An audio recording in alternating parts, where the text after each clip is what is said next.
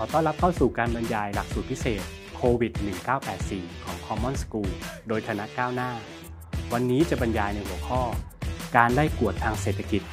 ถอดวิธีคิดเอเชียตะวันออก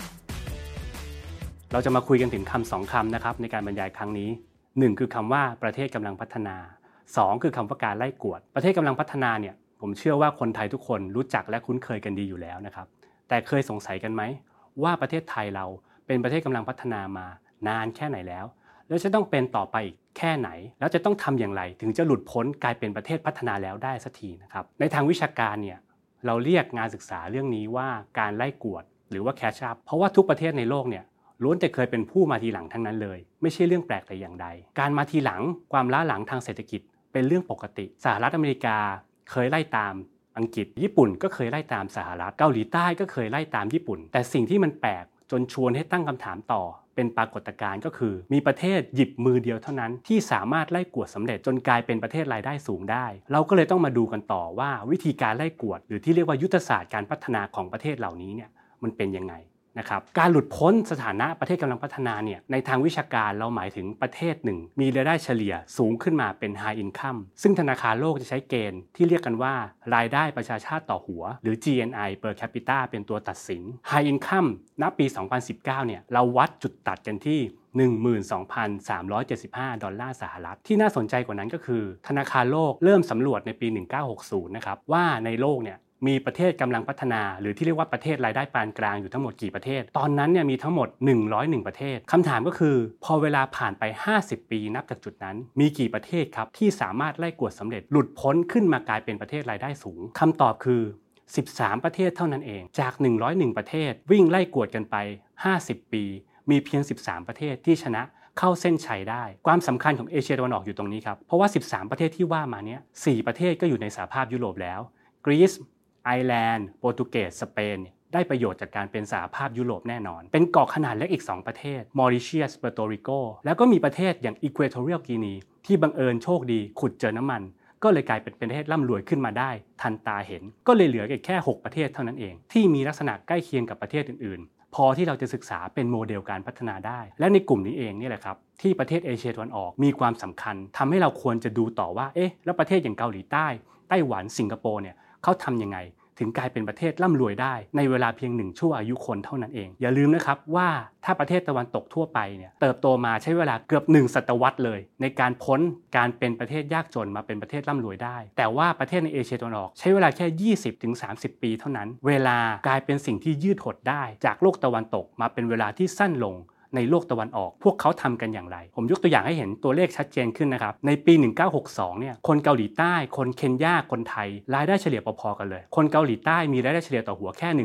120 ดอลลาร์ เคนยา 100 ดอลลาร์ คนไทย 110 ดอลลาร์ ไม่ค่อยต่างกันเท่าไหร่ แต่พอเวลาผ่านไปประมาณ 60 ปี ในปี 2018 คนเกาหลีรายได้ทะยานขึ้นไปอยู่ที่ 30,000 กว่า ดอลลาร์สหรัฐ สูงกว่าเคนยา 19 เท่า แล้วก็สูงกว่าคนไทยเกือบ 5 เท่าตัวรายได้ของคนไทยเฉลี่ยเนี่ยอยู่ที่ประมาณ 6,000 ดอลลาร์เท่านั้นเองจากจุดเริ่มต้นในเวลาใกล้เคียงกันนะครับ 1962 ตัวเลขยังใกล้กันอยู่เลย ผ่านไป 60 ปี ต่างกัน 19 เท่า ต่างกัน 5 เท่าตัวเนี่ย นี่คือความแตกต่างของความเร็วในการวิ่งไล่กวด ดังนั้น อยากจะย้ำอีกครั้งว่าการเป็นประเทศกำลังพัฒนาเนี่ยไม่ใช่เรื่องแปลก สิ่งสำคัญอยู่ที่ว่าแต่ละประเทศ จะวิ่งไล่กวดได้เร็วแค่ไหน และวิ่งอย่างไร เราจะมาสำรวจกันให้ชัดเจนขึ้น ผ่านเส้นทางการพัฒนาเศรษฐกิจของสิงคโปร์เกาหลีใต้ และไต้หวัน มาเริ่มกันที่ประเทศสิงคโปร์นะครับ สิงคโปร์เนี่ยเป็นสาธารณรัฐอิสระ เมื่อปีคศ 1965 ปัจจุบันนี้คนสิงคโปร์มีรายได้สูงมากนะครับ 58,000 ดอลลาร์สหรัฐ เรียกว่าติดอันดับสูงสุด 1 ใน 10 ของโลกเลยทีเดียว แต่แม้จะเป็นประเทศร่ำรวย ในแง่การเมืองก็ยังถูกจัดอันดับว่าเป็นประเทศไม่เสรีอยู่ดี เพราะว่าอิทธิพลของพรรค PAP หรือ People Action Party ในการควบคุมสังคมนะครับ แต่สิ่งที่น่าสนใจกว่านั้นก็คือเรื่องของเศรษฐกิจ เพราะคนส่วนใหญ่เนี่ยคิดว่าสิงคโปร์โมเดลเนี่ยเป็นสูตรสำเร็จที่ทำตามได้ไม่ยาก ขอแค่ให้มีผู้นำดี ขอแค่ให้เปิดเสรีให้เต็มที่ ประเทศก็จะร่ำรวยได้เอง แทบจะเป็นอัตโนมัติเลย ก็ต้องบอกว่าอันที่จริงแล้วสิงคโปร์โมเดลเนี่ยมีลักษณะเฉพาะตัวหลายด้านเลยทีเดียว ข้อได้เปรียบสำคัญประการแรกก็คือ สิงคโปร์มีจุดเริ่มต้นที่แทบจะไร้ภาคเกษตรเลย เพราะว่าตัวเลขภาคเกษตรและภาคประมงในปี 1961 เนี่ยมีสัดส่วนแค่ 3.6%ของ GDP เท่านั้น ตรงนี้เป็นจุดที่แตกต่างจากประเทศอื่นๆ เพราะประเทศส่วนใหญ่ในโลกเริ่มต้นจากการมีภาคเกษตรใหญ่ทั้งนั้น ก็เลยเผชิญโจทย์ที่ยากกว่ามากว่าจะปฏิรูปที่ดินยังไง จะเพิ่มประสิทธิภาพภาคเกษตรยังไง จะโยกย้ายกำลังแรงงานไปสู่ภาคอื่นๆยังไง ประเทศสิงคโปร์โชคดีกว่าประเทศอื่นในด้านนี้อย่างชัดเจนนะครับ นอกจากนี้ เวลาเราพูดกันถึงการเปิดเสรีของสิงคโปร์เนี่ยก็ต้องย้ำว่าสิงคโปร์เปิดเสรีแบบมียุทธศาสตร์เสมอ สิงคโปร์ไม่เคยเปิดเสรีโดยไม่ได้คิดไม่ได้วางแผนล่วงหน้านะครับขาหนึ่งเนี่ยแน่นอนว่ามีการเปิดเสรีการค้าการลงทุนจริง แต่ก็จะมีการสนับสนุนมีอุตสาหกรรมเป้าหมายเฉพาะที่ต้องการจะส่งเสริมในแต่ละช่วงเวลา ส่งเสริมทางด้านการเงิน ทางด้านแรงงาน ทางด้านเทคโนโลยีอย่างเป็นระบบและอีกขาหนึ่งที่คนมักมองไม่เห็นกัน ก็คือสิงคโปร์เนี่ยเป็นประเทศที่ใช้บทบาทของรัฐวิสาหกิจอย่างเข้มข้น ภายใต้บริษัทโฮลดิ้งอย่างเทมาเซกเทมาเซกเนี่ยเข้าไปดำเนินกิจกรรมพื้นฐานของประเทศนะครับ ตั้งแต่ธนาคารอย่าง DBS Singtel ซึ่งเป็นบริษัทโทรคมนาคม จนถึงสิงคโปร์แอร์ไลน์ซึ่งเป็นสายการบิน ตัวเลขหนึ่งที่เราใช้วัดกันในทางเศรษฐกิจเนี่ยเราจะวัดตัวเลขที่เรียกว่าสัดส่วนการสะสมทุนถาวรเบื้องต้น หรือ gross fixed capital formation นะครับ ซึ่งเป็นตัวที่จะบ่งชี้ว่ามูลค่าการลงทุนเนี่ยเกิดจากภาคเอกชนหรือภาครัฐเป็นสำคัญ แล้วตัวเลขนี้เองเนี่ยที่บอกเราชัดเจนว่าภาคสาธารณะ หรือบทบาทรัฐของสิงคโปร์สูงจำนวนถึง 1 ใน 3 มาโดยตลอดการพัฒนาเศรษฐกิจ ซึ่งเป็นตัวเลขที่สูงมาก สิงคโปร์มีบทบาทของรัฐซ่อนอยู่ในตัวนี้นะครับดังนั้นสิงคโปร์โมเดลเนี่ยจึงไม่ใช่แค่การมีผู้นำที่ดี และเปิดเสรีอย่างไม่ลืมหูลืมตาเท่านั้นแต่เป็นเรื่องของการวางบทบาทของรัฐอย่างเหมาะสมกับภูมิรัฐศาสตร์ของประเทศ เปิดเสรีจริง แต่ก็มีอุตสาหกรรมเป้าหมายที่ชัดเจน มีโครงข่ายรองรับการพัฒนาเทคโนโลยีของตัวเองอยู่ตลอดเวลา ถัดจากสิงคโปร์ก็ลองมาดูกันที่เกาหลีใต้บ้างนะครับ เกาหลีใต้เนี่ยถ้าจะให้สรุปแบบรวบรัดก็คือยุทธศาสตร์การพัฒนาของเขาคือการมุ่งสร้างบริษัทยักษ์ใหญ่ระดับสากลให้ได้ สร้างอัตราการเติบโตทางเศรษฐกิจให้สูงที่สุด แม้ว่าในบางช่วงเวลาจะต้องแลกมาด้วยอัตราเงินเฟอ้อที่สูง และความเหลื่อมล้ำที่เพิ่มขึ้นก็ตาม เกาหลีใต้เนี่ยต้องการสร้างบริษัทยักษ์ใหญ่ จึงต้องส่งเสริมให้มีขนาดการผลิต หรือสเกลมหาศาลต้องควบคุมในบางอุตสาหกรรม ไม่ให้มีการแข่งขันมากเกินไปด้วยซ้ำบทบาทของรัฐก็คือจะเข้ามาควบคุมธนาคาร ควบคุมการเงิน ผ่านการให้สินเชื่อนโยบาย หรือ policy loan กับอุตสาหกรรมเป้าหมายในแต่ละช่วงเวลา รัฐเข้ามาช่วยเหลือด้านเงินทุน ด้านเทคโนโลยี กดค่าแรงให้ต่ำจำกัดการแข่งขันในหลายอุตสาหกรรม แต่ที่สำคัญก็คือการช่วยเหลือเหล่านี้มาพร้อมกับเงื่อนไขที่ชัดเจนด้วย ว่าบริษัทที่ได้รับการช่วยเหลือเหล่านี้ จะต้องขยายการผลิตไปเท่าไหร่ จะต้องส่งออกได้เท่านั้นเท่านี้ ในตามเวลาที่รัฐกำหนด 3 ปี 5 ปีข้างหน้าก็ว่ากันไป ไม่ใช่การช่วยเหลือแบบให้เปล่านะครับ ที่น่าสนใจก็คือ โมเดลการพัฒนาแบบสร้างยักษ์ใหญ่ของเกาหลีใต้เนี่ยก็มีต้นทุนของเขาเองเหมือนกัน เพราะว่ามันเป็นโมเดลการพัฒนาที่สร้างผู้ชนะและผู้แพ้ ในระบบค่อนข้างชัดเจน ตัวเลขความเหลื่อมล้ำก็ค่อนข้างชัดว่าการพัฒนาของเกาหลีใต้เนี่ยทำให้ความเหลื่อมล้ำมันสูงขึ้นตามเวลาด้วย ผู้ชนะของโมเดลการพัฒนาแบบนี้ คือทหารที่เป็นผู้กำหนดการพัฒนา แล้วก็บริษัทใหญ่ที่เราเรียกกันว่าแชร์โบ ที่คุณรู้จักกันดีในทุกวันนี้นะครับในขณะเดียวกันก็มีผู้แพ้ในระบบ อย่างเช่น บริษัทที่ถูกทอดทิ้งไป ไม่ได้รับการสนับสนุน รวมถึงแรงงานที่ถูกกดค่าแรงเป็นเวลานานมากนะครับกว่าจะได้รับเพิ่มค่าแรงตามความเหมาะสม รวมถึงบริษัทขนาดกลางและขนาดเล็ก ที่เรียกกันว่า SME เพราะว่าในขณะที่คุณสนับสนุนบริษัทใหญ่เนี่ยก็เป็นไปได้ยากที่แต่ละบริษัทจะไม่เข้าไปกลายเป็นยักษ์ใหญ่ในแต่ละอุตสาหกรรม พอเป็นอย่างนั้นแล้วบริษัทขนาดกลางและขนาดเล็ก SME ก็จะไม่มีโอกาสลืมหูลืมตาเท่าไหร่นัก ที่น่าสนใจกว่านั้นคือชนชั้นกลางของเกาหลีใต้ เพราะชนชั้นกลางเนี่ยเกิดขึ้นใหม่ ตลอดเส้นทางการพัฒนา แต่ว่าก็เป็นชนชั้นกลางที่ถูกจำกัดเส้นทางเลือกในชีวิต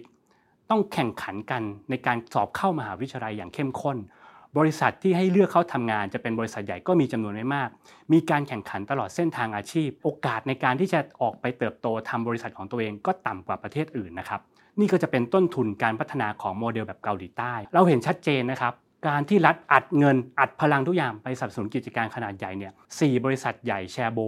รวมกันก็มีทรัพย์สินสูง มากกว่างบประมาณของรัฐบาลทั้งประเทศแล้ว ถัดจากนั้นเป็นต้นมาเนี่ยก็กลายเป็นทุนขนาดใหญ่นี่เอง กลายขึ้นมาเป็นตัวกำหนดเส้นทางการพัฒนายิ่งกว่ารัฐเองทำให้ SME เนี่ยก็ไม่สามารถไล่ตามบริษัทขนาดใหญ่ของประเทศตัวเองได้ด้วยซ้ำความเหลื่อมล้ำทางด้านค่าจ้าง สูงขึ้นอย่างชัดเจน โดยเฉพาะเมื่อเปรียบเทียบเกาหลีใต้ กับประเทศร่ำรวยอื่นๆ ในกลุ่ม OECD นะครับรวมถึงความเหลื่อมล้ำระหว่างเพศ รายได้ระหว่างเพศเนี่ยก็สูงเช่นเดียวกันในกรณีของเกาหลีใต้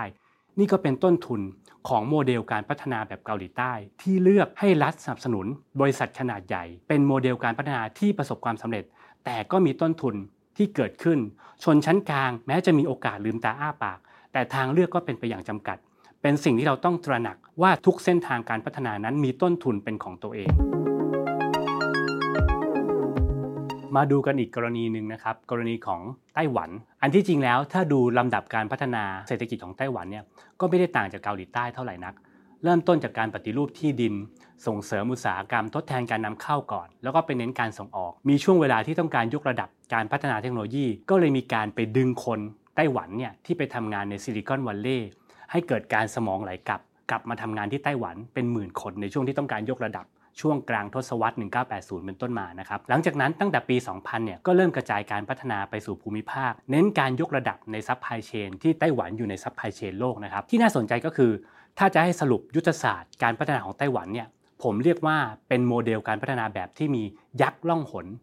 กับมีการเติบโตแบบมีส่วนร่วม ไต้หวันเนี่ยเลือกยุทธศาสตร์การพัฒนาคนละแบบกับเกาหลีใต้ เพราะว่าหัวหอกการพัฒนาอยู่ที่กิจการท้องถิ่น ขนาดกลางและขนาดเล็ก หรือที่เรียกกันว่า SME มีการแบ่งงานกันทำนะครับ เพราะว่าการบอกว่าจะส่งเสริม SME เนี่ยทำอย่างเดียวส่งเสริมอย่างเดียวก็ไม่ได้ต้องมีกลไกรองรับ อย่างเช่น อุตสาหกรรมต้นน้ำเนี่ยก็จะเป็นบทบาทของรัฐวิสาหกิจที่เข้าไปจัดการเรื่องวัตถุดิบ ให้มีต้นทุนให้มีคุณภาพที่เหมาะสม ส่วนกลางน้ำก็จะเป็นบทบาทของกิจการขนาดใหญ่ในประเทศ ก่อนที่จะมาส่งต่อปลายน้ำให้กับกิจการท้องถิ่นขนาดกลางและขนาดเล็กไปรับช่วงการผลิตต่อนะครับรูปแบบนี้ก็จำเป็นต้องมีงานวิจัยและพัฒนาหรือ R&D เฉพาะตัวของตัวเองเหมือนกัน เพราะอย่าลืมว่า SME เนี่ยไม่สามารถลงทุนพัฒนาเทคโนโลยีของตัวเองได้ สถาบันวิจัยของรัฐก็จำเป็นจะต้องพัฒนารูปแบบงานวิจัยและพัฒนาเทคโนโลยี process technology ที่เหมาะสม ให้ SME สามารถเอาไปใช้ต่อได้ จึงเป็นเรื่องของรูปแบบการพัฒนาที่เหมาะสมด้วยนะครับทีนี้ไต้หวันเนี่ยก็ยังให้ความสำคัญกับการรักษาเสถียรภาพด้านอื่น ๆ เช่นเงินเฟ้อการกระจายรายได้ ไปพร้อมกับการเติบโต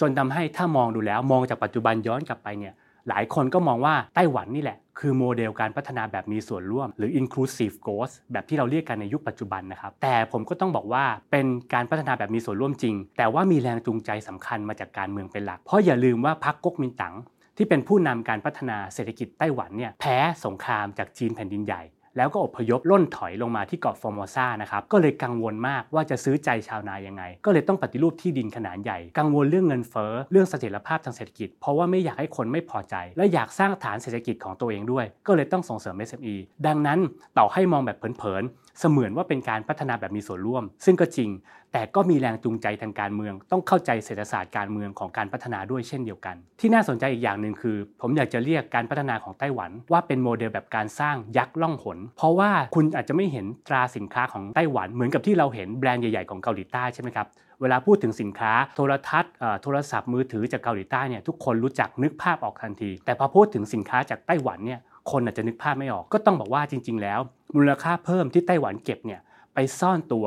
อยู่ในซัพพลายเชนโลก ยกตัวอย่างให้ชัดเจนนะครับ ในห่วงโซ่การผลิตโทรศัพท์มือถือหรือสมาร์ทโฟนที่เราใช้กันอยู่ในปัจจุบันเนี่ยทั้งโลกเนี่ยมีมูลค่าตลาดสมาร์ทโฟนรวมกันสูงมาก ไต้หวันอยู่ตรงไหน ก็ต้องบอกว่าเราต้องเข้าใจซัพพลายเชนของการผลิตสมาร์ทโฟนซะก่อน สมาร์ทโฟนเนี่ยมันแบ่งออกเป็น 5 ขั้นตอนหลักๆนะครับ เริ่มต้นจากระบบพื้นฐาน ระบบ Wi-Fi ระบบ 4G นะครับซึ่งมักจะมีบริษัทอย่างโนเกียอีริกซันเป็นเจ้าของสิทธิบัตรนะครับแล้วก็ครอบครองอยู่ตรงต้นน้ำตรงนี้นะครับแต่นอกจากต้นน้ำแล้วก็ยังมีส่วนที่เป็นเรื่องของ R&D การออกแบบ มีส่วนที่เป็นการวิจัยและพัฒนา การทำชิ้นส่วนสำคัญ การทำวัสดุต้นแบบนะครับที่จะเอาไปพัฒนาต่อ รวมถึงการประกอบขั้นสุดท้ายนะครับแล้วถ้าดูจากชาร์ตนี้ก็จะเห็นชัดเจนนะครับว่าไต้หวันเนี่ยก็จะไปซ่อนตัวอยู่ตรงกลางซัพพลายเชนอาจจะไม่ได้คุมต้นน้ำแล้วก็ไม่ได้เป็นผู้ประกอบปลายน้ำแต่ว่าไปเก็บมูลค่าเพิ่มอยู่ตรงกลาง จนทำให้ใน 100 บาทนะครับที่คุณซื้อ iPhone 1 เครื่องเนี่ยจะไปเข้าเป็นรายได้ของบริษัทไต้หวันอยู่ 3%ซึ่งเป็นสัดส่วนที่สูงนะครับ เช่นถ้าเราเทียบกับจีน หรืออินเดียที่อยู่ปลายน้ำเนี่ยจีนเนี่ยเก็บได้แค่ 1%เท่านั้นเอง แต่มันสูงพอเพราะว่าอุตสาหกรรมนี้มันมีมูลค่าสูงมาก แต่ถ้าดูเป็นสัดส่วนก็จะพบว่าของไต้หวันเนี่ย3%สูงกว่าของจีนด้วยซ้ำแปลว่ามันมีมูลค่าซ่อนอยู่ข้างในในโทรศัพท์มือถือแต่ละเครื่องไต้หวันเนี่ยก็เก่งเรื่องนี้มีมูลค่าเพิ่มที่ซ่อนอยู่ในซัพพลายเชนต่างๆ ของโลก จนทำให้ประเทศก้าวขึ้นมาเป็นประเทศรายได้สูงได้นะครับนี่เป็นโมเดลการพัฒนาของไต้หวันที่น่าสนใจ แล้วการพัฒนาแบบมีส่วนร่วมที่ใช้ SME เป็นหัวหอกนำก็ยังส่งผลสะเทือนต่อเศรษฐกิจสังคมการเมืองของไต้หวัน เพราะว่าตอนนี้ไต้หวันได้รับการยกย่องว่ามีการเลือกตั้งค่อนข้างเสรีและโปร่งใสมากที่สุด สื่อได้รับเสรีภาพมากที่สุด เป็นประเทศแรกที่ผ่านกฎหมายแต่งงานเพศเดียวกันในเอเชีย เป็นต้นแบบของการพัฒนาแบบ Open Government บริษัทที่เรารู้จักในอุตสาหกรรมอย่าง TSMC เนี่ยสามารถขึ้นมาเป็นผู้ผลิตชิปรายใหญ่ที่สุดของโลกนะครับมีกิจการอย่าง MediaTek Foxconn หรือ Acer สิ่งเหล่านี้เป็นบริษัทที่ทำให้ไต้หวันสามารถยกระดับขึ้นมา แม้คุณจะไม่รู้จักตราสินค้าของเขามากนัก แต่เขาก็มีมูลค่าเพิ่มที่ซ่อนอยู่ใน supply chain ต่าง ๆ ของโลก ผมถึงเรียกว่าเป็นโมเดลการพัฒนาแบบการสร้างยักษ์ล่องหน แล้วก็การเติบโตแบบมีส่วนร่วม เราก็เห็นเส้นทางการพัฒนาของประเทศอย่างสิงคโปร์เกาหลีใต้แล้วก็ไต้หวันกันมาแล้วนะครับ ถ้าถามว่าแล้วอะไรคือปัจจัยแห่งความสำเร็จของเอเชียตะวันออก อันดับแรกเราต้องเข้าใจก่อนนะครับว่ามันมีความแตกต่างภายใน แต่ละประเทศเนี่ย เลือกใช้หัวหอกทางเศรษฐกิจต่างกัน มีรูปแบบงานวิจัยและพัฒนาต่างกัน มีความสัมพันธ์ระหว่างธุรกิจกับรัฐไม่เหมือนกัน แต่จุดร่วมที่สำคัญก็คือ ทุกประเทศที่ว่ามานี้ล้วนเน้นการพัฒนาอุตสาหกรรม ที่มีเทคโนโลยีเป็นของตัวเองทั้งนั้น แม้ว่าจะเป็นเทคโนโลยีคนละแบบก็ตาม เพราะว่าเกาหลีใต้เนี่ยพอต้องการสร้างบริษัทยักษ์ใหญ่ ก็จำเป็นต้องส่งเสริมเทคโนโลยีในเชิงผลิตภัณฑ์ หรือที่เรียกว่า product technology นะครับ แต่สิงคโปร์กับไต้หวันไปเน้นเรื่องเทคโนโลยีเชิงกระบวนการ หรือที่เรียกว่า process technology เป็นเทคโนโลยีคนละแบบ แต่ก็มีเทคโนโลยีเป็นของตัวเอง ที่สำคัญก็คือนโยบายยุทธศาสตร์ที่ประเทศเหล่านี้มอง คือนโยบายอุตสาหกรรม ไม่ใช่การรักษาเสถียรภาพทางเศรษฐกิจ เพื่อดึงดูดนักลงทุนต่างชาติ เหมือนที่ประเทศไทยหรือประเทศจำนวนมากในเอเชียตะวันออกเฉียงใต้เลือกใช้มาโดยตลอดนะครับ หลักการสำคัญของนโยบายอุตสาหกรรม คือ รัฐจะเข้ามาช่วยเหลือกิจการท้องถิ่น แบบมีเงื่อนไขเสมอ อันนี้สำคัญนะครับ เมนูนโยบายเนี่ยมีความแตกต่างกันได้ เพราะว่าในบางอุตสาหกรรม เขาอาจจะส่งเสริมการส่งออก ส่งเสริมการร่วมมือทางด้านการลงทุน ในบางอุตสาหกรรมอาจจะไปในเรื่องสเกลทำยังไงก็ได้ให้บริษัทท้องถิ่น มีสเกลการผลิตสูงที่สุด บางอุตสาหกรรม ก็จำเป็นต้องร่วมมือกับกิจการข้ามชาติ แต่ว่าจะกระตุ้นยังไง ให้เกิดการถ่ายทอดเรียนรู้เทคโนโลยีให้เร็วที่สุด จึงเป็นเรื่องของกาละและเทศะในเรื่องของการเลือกเมนูนโยบาย แต่ที่สำคัญที่สุดก็คือ รัฐ ไม่ได้ให้ความช่วยเหลือแบบให้เปล่า แต่ให้ความช่วยเหลือแบบมียุทธศาสตร์ และมีเงื่อนไขตามมาด้วยเสมอ เป้าหมายการส่งออกจะเป็นอย่างไร จะยกระดับเทคโนโลยีไปจุดไหน จะเชื่อมโยงกับเศรษฐกิจท้องถิ่นอย่างไร สิ่งเหล่านี้เป็นสิ่งที่รัฐบาลของทั้ง 3 ประเทศ ใช้เป็นแนวทางในการสนับสนุนธุรกิจท้องถิ่นมาโดยตลอด ที่น่าสนใจกว่านั้นก็คือ ถ้าเรามองยุทธศาสตร์หลังโควิดที่ 3 ประเทศกำลังจะใช้ต่อไปเนี่ยก็ยังอยู่ภายใต้วิธีคิดแบบนี้นะครับให้ความสำคัญกับอุตสาหกรรม และให้ความสำคัญกับทักษะการผลิตอยู่ แต่ว่ามีโฟกัสชัดเจนว่าต้องการจะเน้นอะไรในระยะเวลาข้างหน้า มีระบบการให้คุณให้โทษชัดเจน เพื่อจูงใจให้ภาคธุรกิจปรับตัว ยกตัวอย่างนะครับ สิงคโปร์ประเมินยุทธศาสตร์หลังโควิดเอาไว้ ว่าจะมุ่งสู่การเป็นเศรษฐกิจดิจิทัลยิ่งกว่าเดิม หรือที่เรียกว่า digitalization มีการจัดงบประมาณเฉพาะ มูลค่าสูงกว่า 70,000 ล้านบาท ตั้งโครงการที่จะพัฒนาทักษะทางเทคโนโลยีให้กับคนต่างๆนะครับไม่เท่ากันแรงงานบางกลุ่มเขามองว่ายกระดับได้ขั้นหนึ่งแรงงานบางกลุ่มเขามองว่าต้องยกระดับไปให้ไกล ไปเป็นแรงงานผู้มีทักษะสูง ก็ว่ากันไป มีการจัดกลุ่มชัดเจน ที่สำคัญก็คือเวลาที่สิงคโปร์จะช่วยเหลือ SME เนี่ยเขามีการช่วยเหลือแบบเป็นขั้นเป็นตอน ถ้า SME ยอมขยับตัวมาทำอีคอมเมิร์ซเขาอาจจะช่วยเหลือด้วยเงินระดับหนึ่ง เช่น 2,500 ดอลลาร์สิงคโปร์ แต่ถ้า SME รายนั้น ยอมพัฒนาไปอีกขั้นไปสู่การสร้าง Data Analytics ของตัวเอง ก็จะให้เงินช่วยเหลือเพิ่มขึ้น อาจจะเป็น 10,000 เหรียญดอลลาร์สิงคโปร์ แปลว่ามีการแบ่งระดับเพื่อจูงใจให้กิจการท้องถิ่นเนี่ยขยับตัวไปสู่การเป็นดิจิทัลไม่เท่ากัน แล้วก็ยังมีสปิริตของการไม่ทิ้งใครไว้ข้างหลังด้วยนะครับ เพราะว่าร้านค้ารายย่อยที่อยู่ในศูนย์อาหาร หรือที่เราเรียกกันว่า hawker เนี่ยก็มีโครงการอย่าง hawker go digital ที่จะลงไปมีทั้งอาสาสมัครและรัฐเข้าไปช่วยเหลือ ว่าผู้ประกอบการเหล่านี้จะพัฒนาตัวเองอย่างไร แล้วก็ยังมีกลุ่มที่เข้าไปช่วยเหลือ ผู้สูงวัยของสิงคโปร์โดยตรงด้วยเช่นเดียวกัน หรือที่เรียกว่าโครงการซีเนียโกดิจิตอลในกรณีของเกาหลีใต้ยิ่งชัดเจนใหญ่เลยเพราะเกาหลีใต้ประธานาธิบดีมุนแจอินที่เพิ่งชนะเลือกตั้งเมื่อเดือนเมษายนที่ผ่านมาเนี่ยประกาศชัดเลยว่ายุทธศาสตร์หลังโควิดของเกาหลีใต้คือสิ่งที่เรียกว่า Green New Deal มุ่งไปสู่พลังงานสะอาด จัดสรรงบประมาณ 10,000 ดอลลาร์สหรัฐ หรือเกือบ 3 0 0แสนล้านบาท ในระยะ 2 ปีข้างหน้ากำหนดเป้าหมายชัดเจนว่าจะสร้างงานใหม่ที่เกี่ยวข้องกับพลังงานสะอาดกว่า 130,000 งาน ผ่านการปรับโครงสร้างอาคาร ผ่านการเพิ่มพื้นที่ป่าผ่านธุรกิจรีไซเคิลผ่านการสร้าง complex พลังงานสะอาดนะครับ เรียกว่ายิงปืนนัดเดียว ได้นกมากกว่า 2 ตัวเป็นอย่างน้อย เพราะว่าฟื้นฟูเศรษฐกิจหลังโควิด ไปพร้อม ๆ กับการยกระดับโครงสร้างเศรษฐกิจครั้งใหญ่ทำไปพร้อม ๆ กันเลย ภายใต้สิ่งที่เรียกว่า Green New Deal ส่วนไต้หวันนะครับประธานาธิบดีไช่อิงเหวิน ที่เพิ่งชนะเลือกตั้งมาเหมือนกัน ก็ประกาศชัดเจนว่าจะมีอุตสาหกรรมยุทธศาสตร์ 6 อุตสาหกรรมเป้าหมายหลังโควิดนะครับ 1. จะสนับสนุนเซมิคอนดักเตอร์และสารสนเทศ 2. อุตสาหกรรม ความมั่นคงทางไซเบอร์ 3. biotech 4. ความมั่นคงทางด้านการทหาร 5. อุตสาหกรรมพลังงานสะอาด 6 ก็คือสิ่งที่เรียกว่าสินค้าที่เป็นคลังสำรองของประเทศนะครับ เพราะประเมินว่าอาจจะต้องเผชิญปัญหาโควิด หรือปัญหาโรคอุบัติใหม่ก็ได้ ก็เลยมีวางอุตสาหกรรมชัดเจนว่าจะต้องสนับสนุนให้มีการทำหน้ากากอนามัย อุปกรณ์การแพทย์อะไรเตรียมพร้อมไว้เลย เป็นอุตสาหกรรมที่ 6 แต่ก็ชัดเจนว่ามีการกำหนดไว้ 6 อุตสาหกรรมหลัก ว่าจะเดินหน้ากันต่อไปยังไง ดังนั้น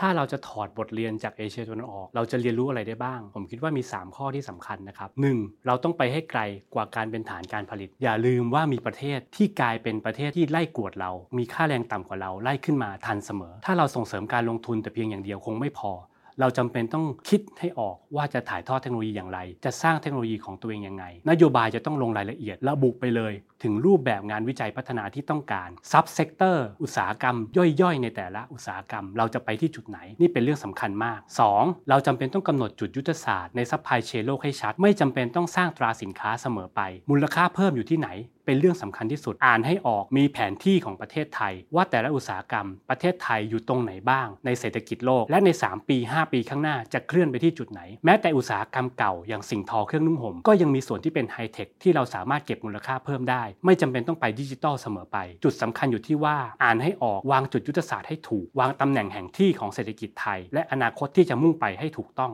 3. เราจำเป็นต้องเข้าใจเศรษฐศาสตร์การเมืองของการพัฒนา ทุกนโยบายมีผู้ได้ผู้เสียเสมอ การส่งเสริม SME แปลว่าเราจะต้องกันพื้นที่บางอันของทุนใหญ่ออกไปหรือไม่ การส่งเสริมทุนใหญ่แปลว่า SME กำลังเสียประโยชน์หรือไม่ ใครคือผู้ได้ผู้เสียในแต่ละนโยบายต้องเอามากางบนโต๊ะเปิดเผยสู่สาธารณะ ให้เหตุผลว่าทำไมเขาถึงควรได้เขาถึงควรเสีย และรัฐจะชดเชยจะส่งเสริมการปรับตัวอย่างไร เราต้องใช้ประโยชน์จากการเป็นประเทศผู้มาทีหลัง ให้คุ้มค่ามากที่สุด รู้ว่ามีกี่เส้นทางที่เราจะเลือกเดินได้ และอะไรคือต้นทุนผลข้างเคียงที่อาจจะเกิดขึ้นได้ เหมือนที่เราเรียนรู้จากทั้งไต้หวันสิงคโปร์และเกาหลีใต้ และอย่าลืมว่าที่สำคัญที่สุดเมื่อรัฐต้องการจะสนับสนุนอุตสาหกรรมไหน ไม่ว่าจะทางการเงิน หรือทางแรงงาน หรือทางเทคโนโลยีจำเป็นจะต้องมาพร้อมกับเงื่อนไขเสมอ ว่าต้องการวางเป้าหมายการส่งออกเป้าหมายการพัฒนาอย่างไรใน 3 ปี 5 ปีข้างหน้า จะต้องเป็นการสนับสนุนที่มีเงื่อนไข ไม่ใช่เพื่อการรักษาอดีตให้คงอยู่ แต่จะต้องใช้เงิน โดยเฉพาะเงินปริมาณมหาศาลหลังโควิดจะใช้ไปเพื่ออะไร อนาคตของประเทศไทยภายหลังเงินก้อนนี้หมดไป จะไปอยู่ที่ตรงไหน นี่คือสิ่งสำคัญที่เราสามารถเรียนรู้ได้จากเอเชียตะวันออก จากบทประสบการณ์การไล่กวดของสิงคโปร์เกาหลีใต้และไต้หวัน